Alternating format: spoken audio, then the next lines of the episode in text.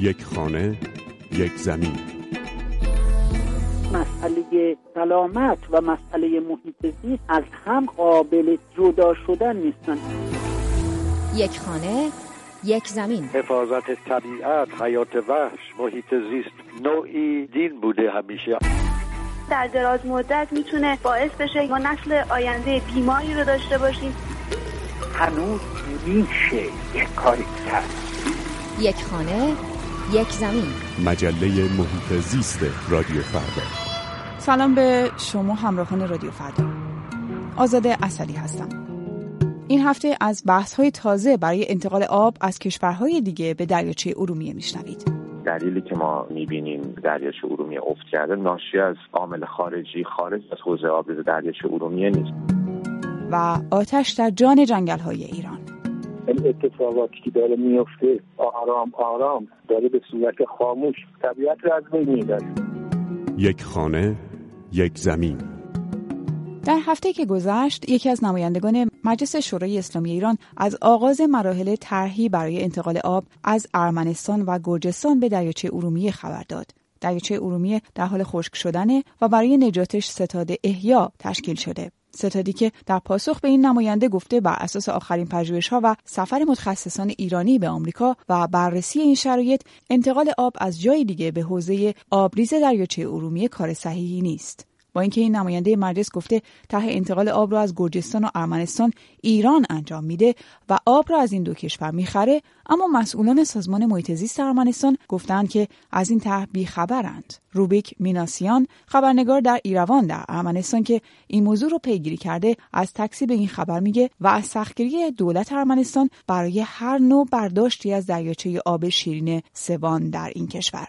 اول اینکه گفتن خبر رو خوندن و مطلع هستند زمان خواستن ببینن که آیا واقعا از طرف دولت ارمنستان یا از طرف دولت ایران همچین پیشنهادی شده یا نه. من ازشون خواستم که مصاحبه بکنن در این رابطه. خودشون گفتن این موضوع خنده داره که فقط می‌تونن تکذیب بکنن چیز دیگه ای نمی‌تونن بگن وقتی که می‌خواستن از دریاچه سوان برداشت آب بکنن برای زمین های کشاورزی استان آرارات ارمنستان چون سوان هم خودش به یه همچین موزلی گرفتار هست خیلی روی این موضوع حساس هستند پیشتر طرح انتقال آب از دریای خزر به دریاچه ارومیه مطرح بود. دریاچه ارومیه اما از نگاه بسیاری از متخصصان شرایطی رو نداره که بشه آب به اون منتقل کرد. علی نازمی استاد دانشگاه کنکوردیا در کانادا در رشته مدیریت منابع آب هر نوع انتقال آبی رو به حوزه آبریز دریاچه ارومیه اشتباه می‌دونه.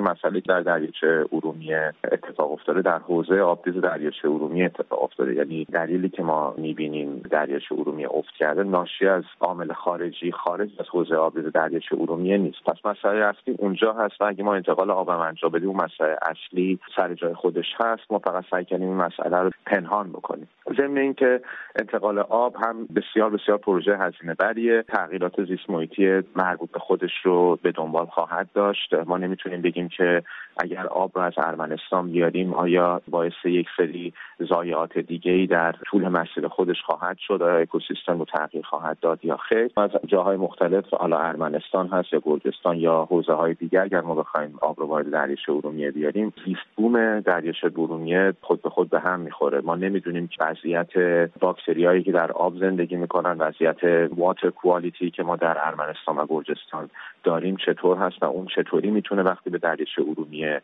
وارد بشه باعث تغییرات زیست محیطی در دریاچه ارومیه بشه. رازیه لک استاد کمیته زمین شناسی در ستاد احیای دریاچه ارومیه در واکنش به سخنان این نماینده مجلس گفته در تیر ماه سال 94 چند متخصص و پژوهشگر ایرانی برای آشنایی با روش احیای دریاچه های مشابه ارومیه به ایالت های مختلف آمریکا رفتند و از توصیه های متخصصان آمریکایی برخوردار شدند که گفتند انتقال آب راه حل اشتباهیه.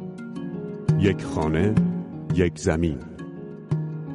هفته هاست آتش به جان جنگل های ایران افتاده و بیش از خبرهای مهار و خاموش کردن شعله های بیتاب و خشمگین خبرها و تصویرهای شعله ور شدن بیشتر و بیشتر آتش منتشر میشه. مناطق جنگلی لرستان هم از که آتش به جان بلوچستان های چنگری و کشماهور کوشش مرتعی و اراضی جنگلی دچار خسارت شدن. در هفته ای که گذشت بخشهایی از اندیکا در خوزستان کلاله در گلستان، ارتفاعات هزار مسجد کلات و اروس در خراسان رضوی، کوهدشت در لرستان، میاندار و گیلان غرب در کرمانشاه، هفتاد قله در استان مرکزی و پل دختر در لرستان تن به شعله های آتشی دادند که شمارش و نام بردن از اونها در خبرها و گزارش های صدا و سیمای جمهوری اسلامی ایران هم بیوقفه ادامه داره. اگه این میزان آتش سوزی در دهها هکتار از جنگلی رخ بده شاید نخستین تصویر مهار آتش با امکاناتی تازه از زمین و آسمان باشه. اما تصویرها و فیلم هایی که از این نوع عملیات در سراسر کشور منتشر میشه مردمی رو نشون میده با لباس های محلی که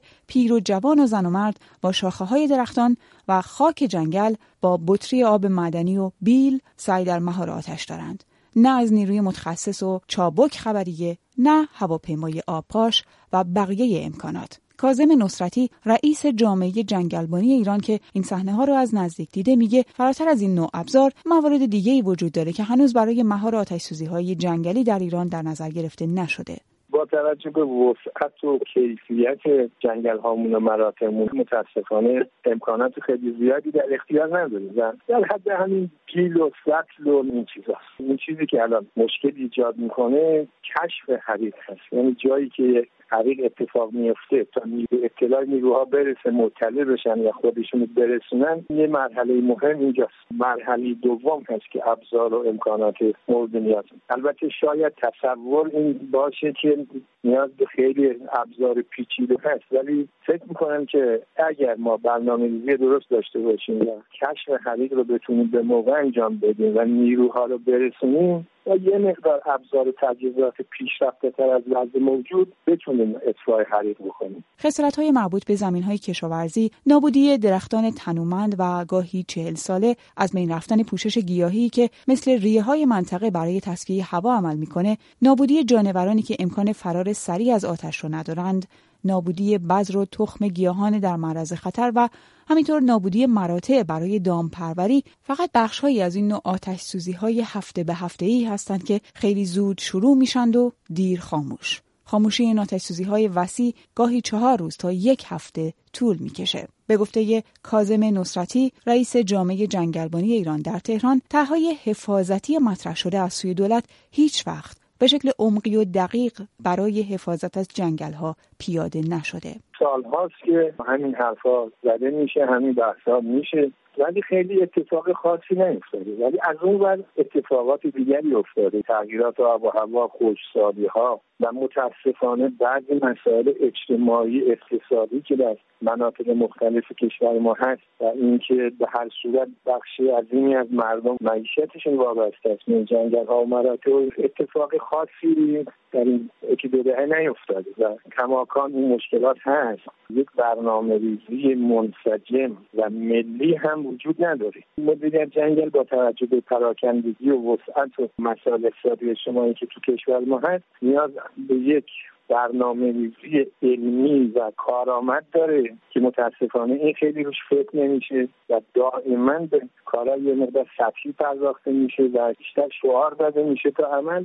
هرچند که معصومه ابتکار رئیس سازمان حفاظت محیط زیست از توقف طرحهای بهره برداری از جنگل‌های طبیعی تا ده سال آینده خبر داده و گفته طرحهای گردشگری در این جنگل‌ها توسعه پیدا می‌کنند اما معمولا بحث آتش سوزی در جنگل که میشه همین گردشگران هستند که متهم به آغاز کردن اولین زبانه های آتش در بین مراتع و درختانش هستند. یا با تحصیگاری روشن یا آتش زیر خاکستری که برای گرم کردن غذا و آماده کردن چای بین راه راه انداختند. یا چیزی که بیتوجهی به محیط زیست خونده میشه و مسئولان مدام در موردش در رسانه ها تذکر میدن.